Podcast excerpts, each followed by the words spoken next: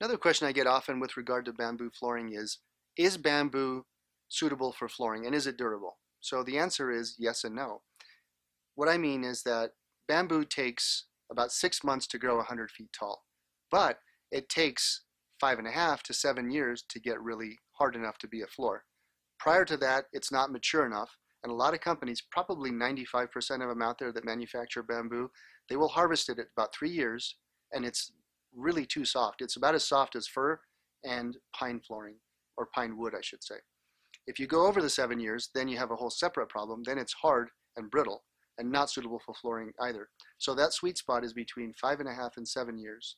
And that's the best time to harvest bamboo to make a really, really durable floor.